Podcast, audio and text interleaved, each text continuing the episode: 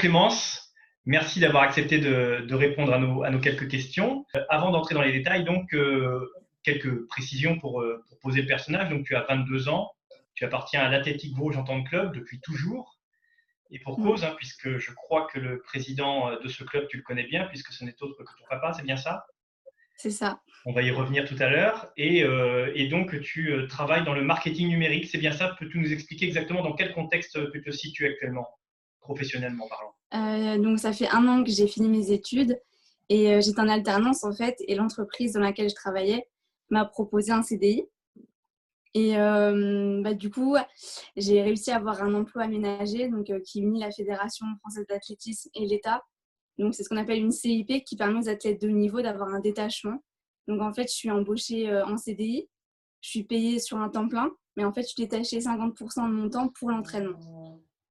Euh, avant d'aller euh, de détailler le parcours qui t'a amené euh, au niveau actuel, je voudrais juste demander des nouvelles de ta cheville, puisque c'est un petit peu l'actualité pas drôle du moment, même si tu vas vers le mieux.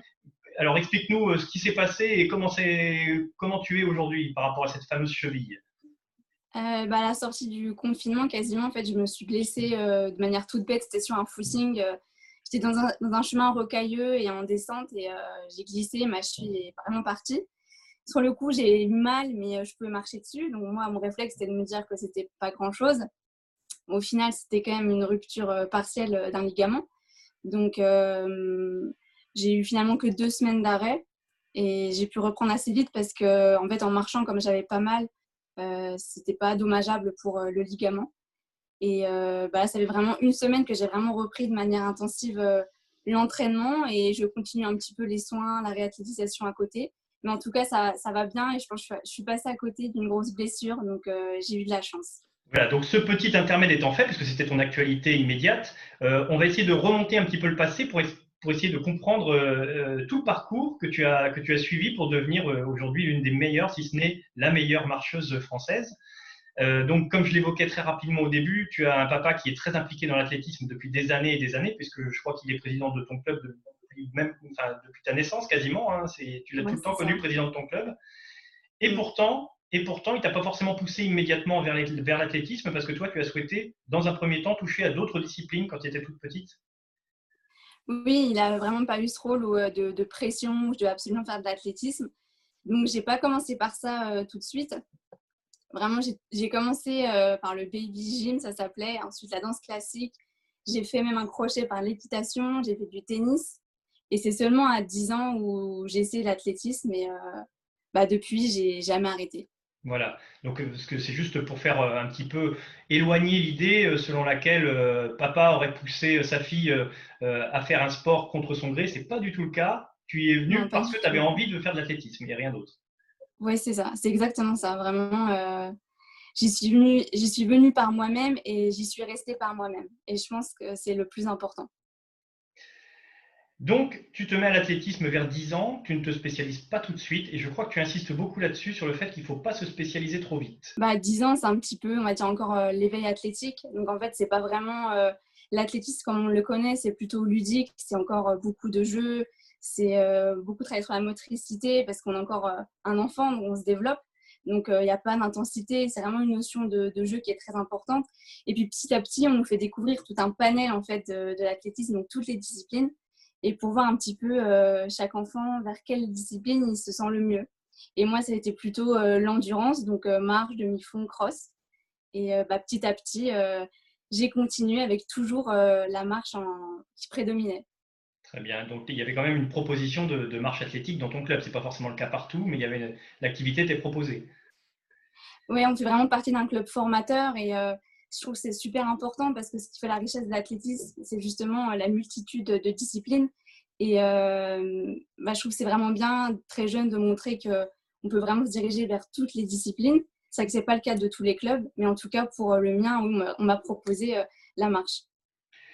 Donc, tu débutes, là, tu, tu, commences à faire de la marche. Tu es une athlète qui a quelques résultats. Tu n'es pas une athlète extraordinairement douée dans les catégories jeunes. Pour autant, tu atteins un niveau, euh, euh, comme tu as pu l'expliquer euh, dans, des, dans des articles sur lesquels je suis tombé. Toi, ton objectif en cadette, enfin un petit peu minime cadette, c'était d'aller au championnat de France et rien d'autre, comme, comme beaucoup d'athlètes. C'est ça. J'étais vraiment dans un, dans un club où il n'y avait pas du tout ce culte de l'excellence avec une énorme pression, il faut faire des résultats. C'était beaucoup euh, le plaisir avant tout, c'était l'humain avant tout. Et c'était un milieu qui était extrêmement sain. Du coup, j'avais pas du tout euh, cette ambiance euh, de, performance, pas du tout même. C'était plus voilà se, découvrir à travers la compétition, prendre du plaisir. Et c'est vrai que moi, jamais dans ma tête, je pensais à haut niveau.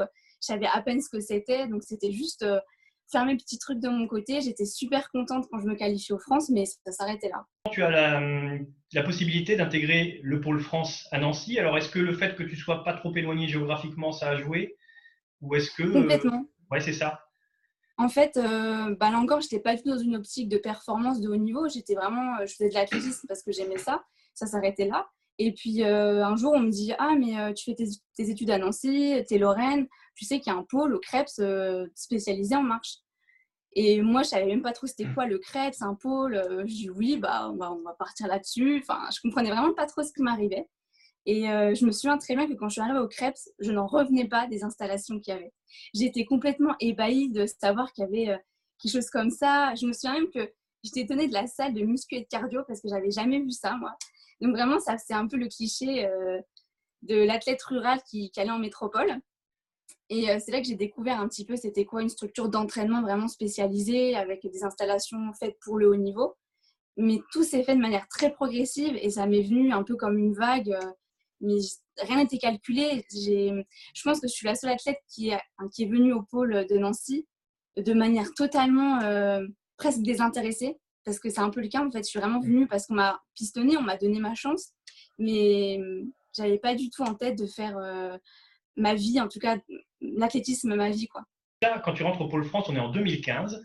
Tu n'as pas encore, euh, encore crevé l'écran au niveau national. Donc tu es prise en charge par Eddy Riva, euh, donc à Nancy. Et là, ça marque le début d'une vraie progression parce que dès 2016, là, pour le coup, premier titre de championne de France junior, euh, c'était à Châteauroux, donc en 2016. Donc un an de Krebs et nous voilà déjà championne de France junior. Donc là, tu as, tu as passé un palier. Franchement, tu as, tu l'as ressenti, tu as senti que l'intensité montait, tu as senti que, que des choses se passaient ou, ou ça s'est fait malgré bah, toi? Honnêtement, euh, je vais te dire un truc. Dès le premier mois euh, au pôle, je suis passée de. Honnêtement, je m'entraînais pas beaucoup en marche en fait quand j'étais au club. C'était surtout de la course à pied que je faisais. Et euh, du coup, je suis passée de quasiment à de, zéro à tout en fait où je faisais que marcher tous les jours. Mmh. Et euh, je me souviens vraiment très très bien que le premier mois, j'avais des courbatures en fait aux bras et euh, aux abdos. Parce qu'en fait, en marche, je j'utilise énormément, on est très gainé. Et je me disais, mais c'est pas possible, c'est pas possible. Et en fait, les filles, elles avaient déjà un an, euh, enfin, Héloïse et Marie à l'époque, elles avaient déjà un an au pôle. Et moi, j'ai débarqué et je me souviens que je galérais. Je me disais, mais c'est pas possible. J'étais tout le temps dans le rouge en fait. Parce qu'on s'est chauffé ensemble, on faisait nos, nos, endurances ensemble. Et moi, c'était dur. Et il a fallu au moins un bon mois pour vraiment que, ça soit, que je sois plus à l'aise.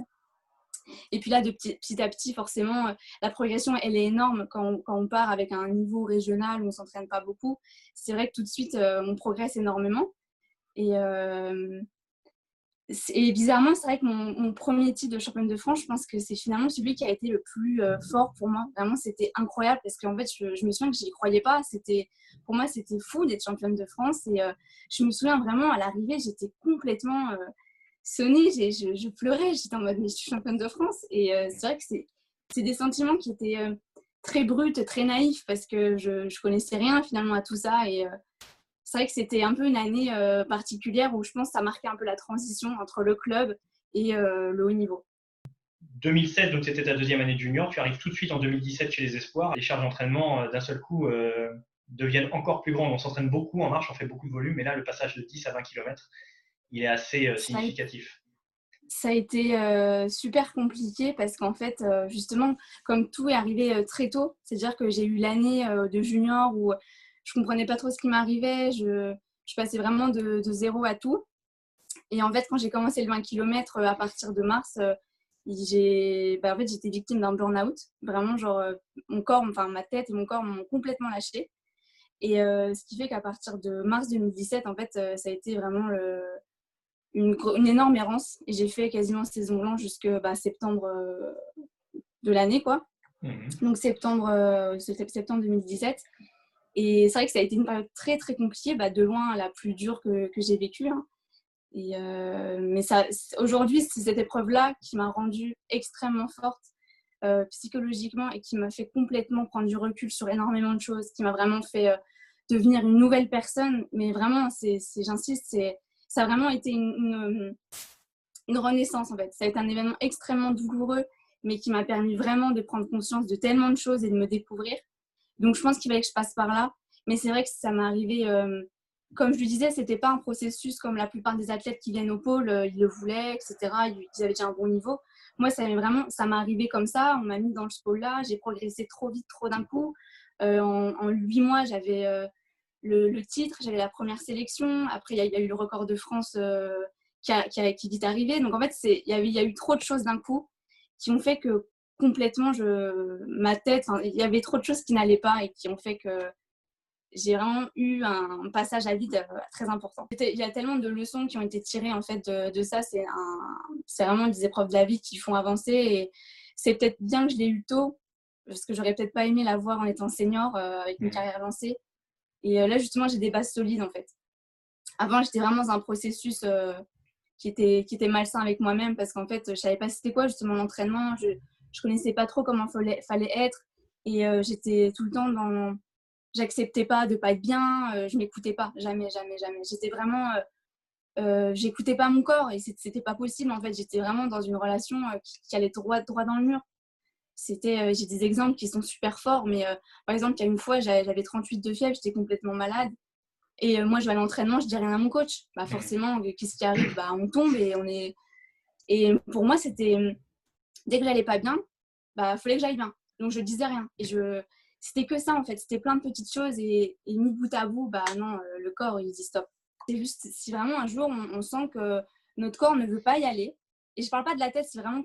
Parce qu'il y a toujours cette, cette rupture où euh, être dans le confort et se dire on n'y va pas. Mais vraiment, des fois, il faut vraiment bien se connaître mais c'est normal de, des fois de vraiment pas avoir envie d'y aller, mais c'est pour notre bien-être en fait. Et ça, je l'ai appris. J'ai vraiment appris à m'écouter, savoir adapter, tout le temps adapter. Et ça, c'est quelque chose qui est vraiment propre à ce l'entraînement et même au niveau. C'est se dire, il y a une trame, mais c'est pas, on n'est pas des robots, c'est pas mathématique. Donc des fois, quand on n'est vraiment pas bien, on adapte. Et c'est comme ça qu'on perfera.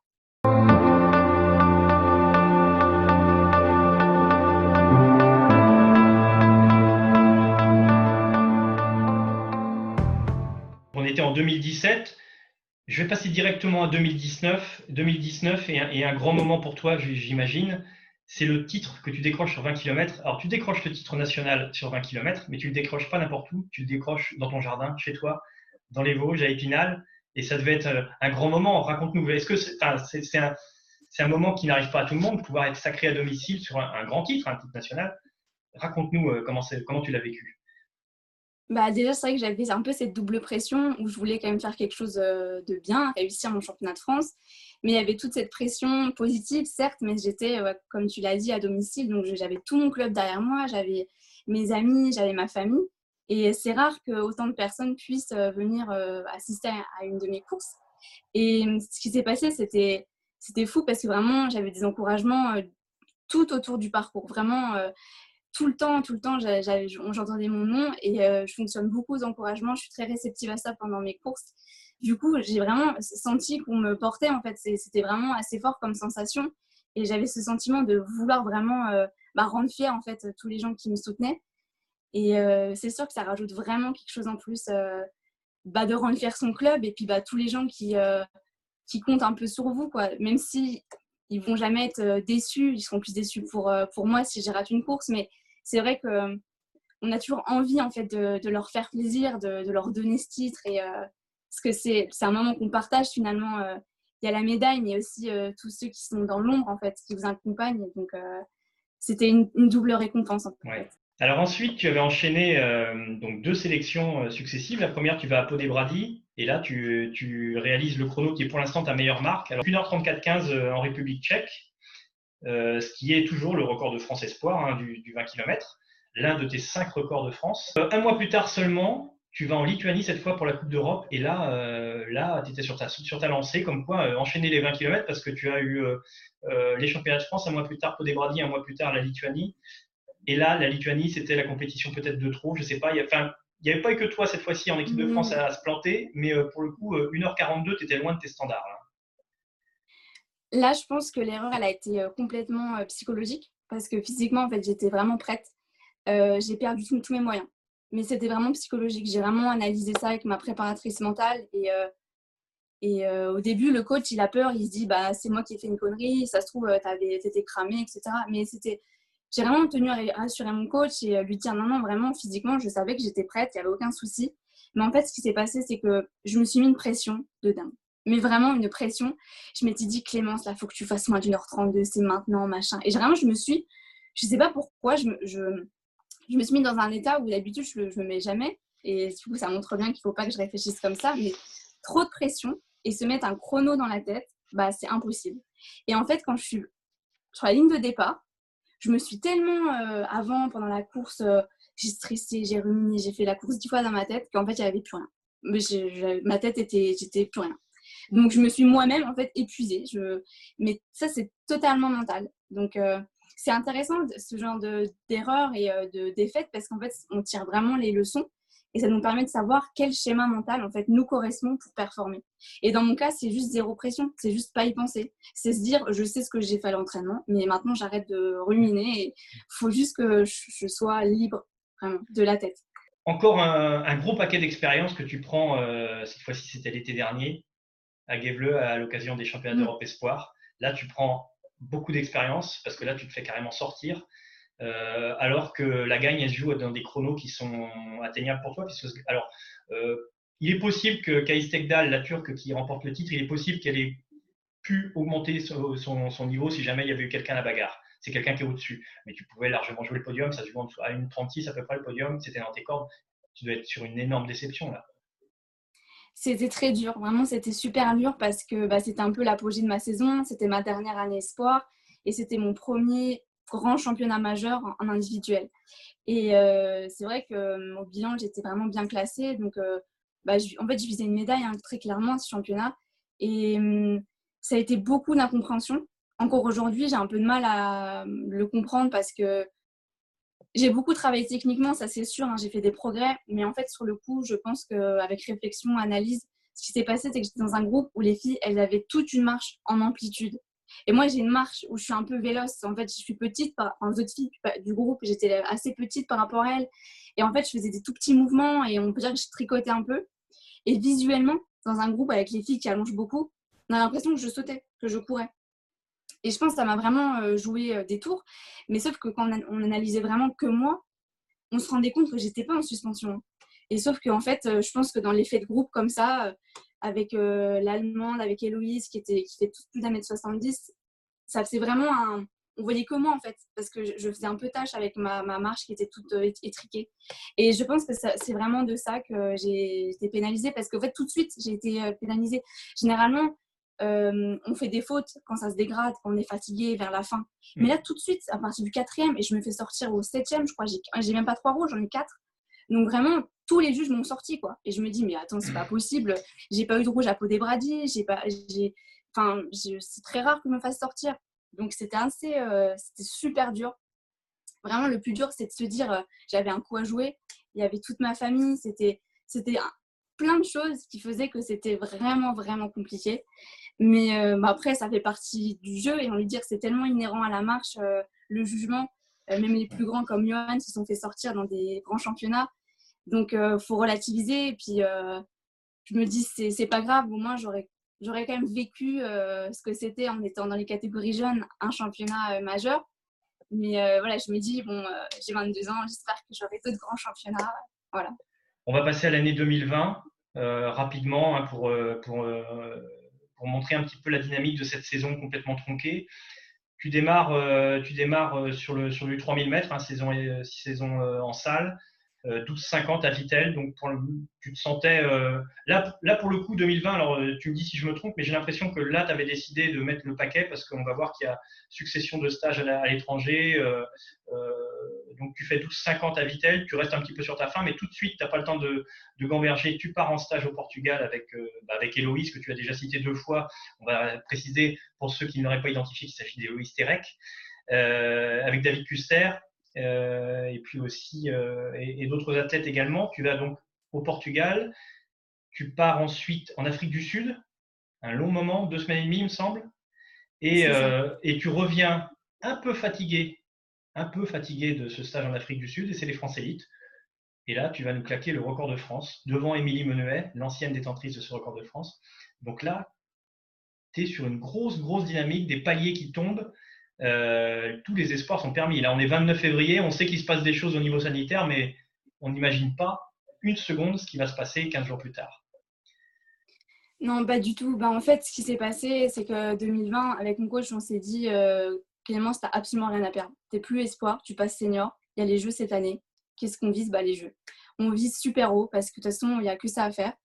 Et euh, du coup, on s'est dit, on prend tous les risques. Et euh, ça passait notamment par le stage en altitude, ça passait par. Euh, on voulait justement enfin aller chercher ce 12-30. en fait, on le savait que j'avais dans les jambes, mais à chaque fois, j'avais pas pu. Je, j'étais tout en 12-50, 12-50, j'étais tout le temps frustrée. Et puis finalement, là encore, sans pression, je sors de l'avion. 12 heures après, je, fais, je, suis là au chemin de France Élite. Et comme je m'étais dit, de toute façon, tu sais, tu sais pas comment tu vas te sentir. Euh, soit tu vas, tu vas te ramasser, soit tu vas te sentir bien. Et voilà, sans pression, en fait, je me rends compte que encore, euh, en me faisant confiance, euh, je fais une super perf. Et j'étais vraiment dans une super dynamique parce qu'en fait, quand je suis redescendue d'Afrique du Sud, donc on était à trois semaines, ouais, trois semaines des France, enfin des, sur route. Et là, c'était incroyable. Je ne m'étais jamais sentie comme ça. J'avais fait des séances, mais de malade. Franchement, j'étais dans la forme de ma vie. J'avais qu'une hâte d'aller au championnat de France on était euh, super contents avec Eddie. Euh, vraiment, euh, tout notre plan, en tout cas sur le papier qu'on s'était dit, est en train de se réaliser parce que vraiment, toute la préparation était optimale. même si j'avais vraiment, j'ai beaucoup souffert en Afrique du Sud, mais en tout cas, ça avait payé parce qu'à la redescente, tout allait bien. Et en fait, je me souviens quand on a appris qu'il n'y avait pas de championnat de France, c'était 10 minutes après ma dernière spé pour le 20 km en France.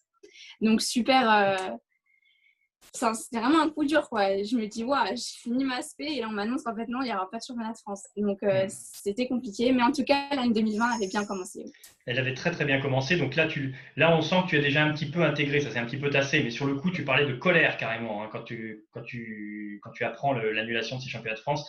Euh, bah, je pense qu'il y a vraiment une phase un petit peu qu'on peut appeler de deuil. Au final, c'est vrai qu'au début, c'était vraiment euh, de la colère, il y avait du déni. Je, me disais, mais attends, c'est pas grave, s'il n'y a pas les France, on va aller ailleurs et tout. Et il me disait, mais Clémence, tu pourras pas, c'est fermé, les frontières sont fermées. Je disais, mais non, on ira en Suisse.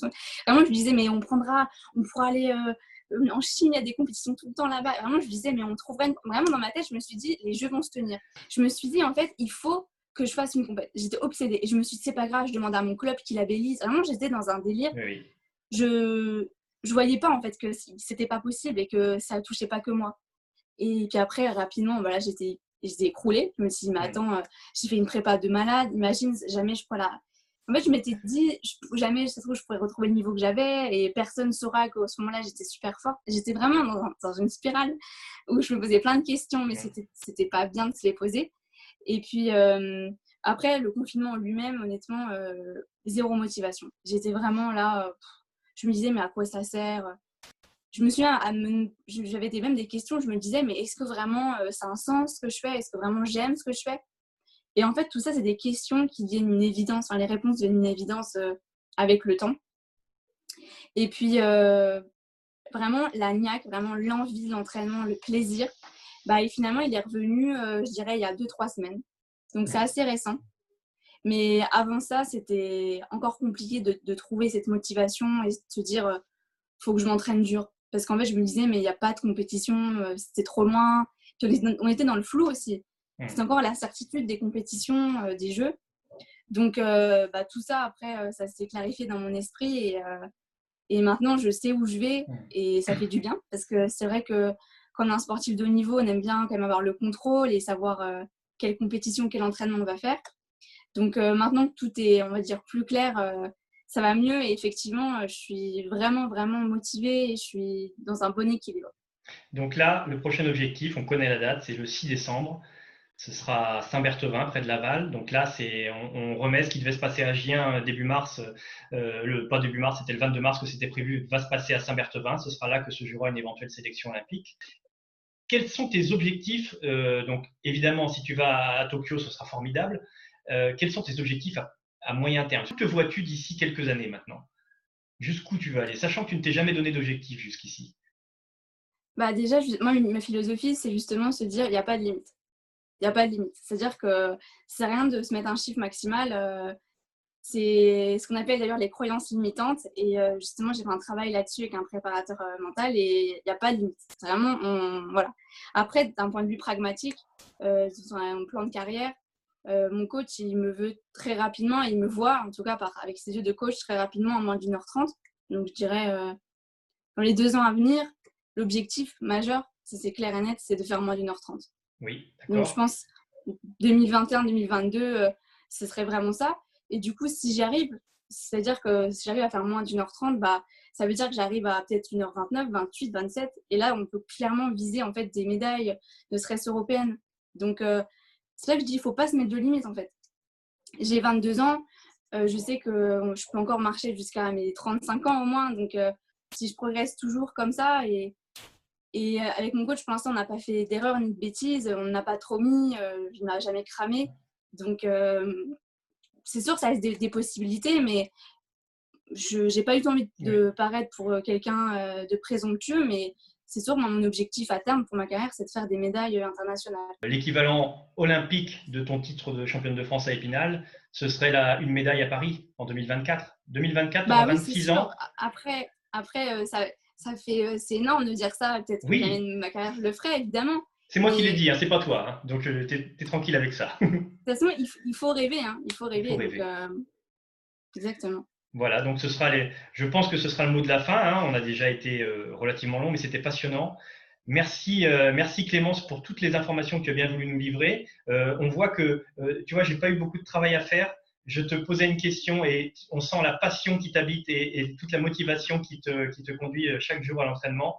Donc, euh, on te souhaite euh, dans l'immédiat, donc euh, au mois de décembre, 1h30, 59 et même moins si, si c'est possible ce jour-là, une sélection pour Tokyo et, le meilleur pour la suite. Merci, encore Clémence et à très bientôt.